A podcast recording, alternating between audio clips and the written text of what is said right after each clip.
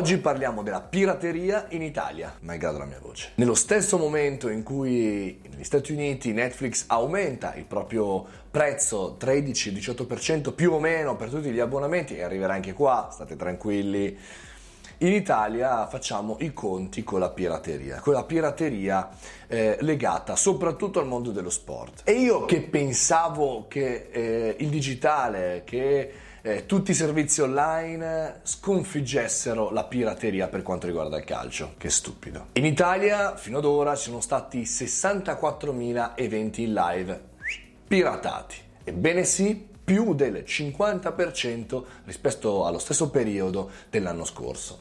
Quindi sta accadendo e si sta moltiplicando quella che è l'avversione verso i servizi a pagamento, quelli sicuri, quelli in abbonamento, quelli in HD, mettiamola così. E tantissimi utenti preferiscono o andare su quei siti folli dove ti scaricano tutto il PC, mettono dentro miliardi di virus, però riesci a vedere la partita, oppure pagare 9,90 euro in bitcoin o a qualche pazzo furioso per vedere un abbonamento di piratato, di uno che tira la telecamera su un monitor, di uno che c'è l'abbonamento per davvero. L'altro dato pazzesco è che su quattro eventi piratati, tre siano di calcio, tre siano di Serie A. Oltre al casino, al puttanaio, al fatto di quanti soldi persi nel nostro paese per quanto riguarda il mondo della pirateria, che riguarda le squadre di calcio, gli impianti sportivi, eh, le televisioni e tutto il cinema, al di là del problema chiaramente che hanno Mediaset Premium, Sky e Dazon, il ragionamento che facevo era perché? Allora, è vero che il 2018 coincide anche con l'avvento di Dazon, con un sacco di aspettative che avevamo finalmente nel vedere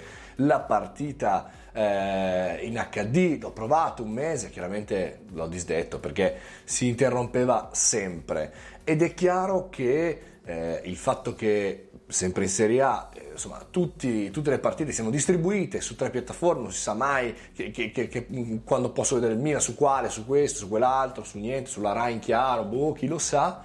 Al di là di tutto questo il problema rimane reale. Perché non riusciamo a fare il Netflix dello sport? Probabilmente ancora siamo in ritardo, probabilmente da una parte le sanzioni che in teoria dovrebbero essere fino addirittura 25.000 euro, fino a 6 mesi di reclusione. Non conosco una persona che non conosce una persona che non conosce chi veramente è stato beccato. Però si continuano a trovare server, serveroni, eh, in ogni parte del mondo rimandati su tutti i servizi peer-to-peer. Ho pensato anche quale può essere la soluzione, effettivamente la soluzione, per esempio per il campionato di baseball o alcuni eh, campionati di NFL è Facebook che ha acquisito i dati, Amazon sta entrando in questo mondo, per cui probabilmente non saranno dei servizi terzi come Dazon eccetera, ma quando arriverà all'interno del mercato veramente un player grandissimo come Amazon o Facebook o altri, lì probabilmente non avremo più controllo, non potremo più far finta di non avere la licenza eccetera eccetera.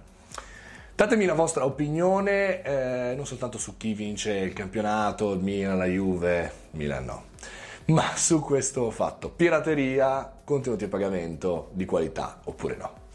Vado a schiarirmi la voce ed entro in campo.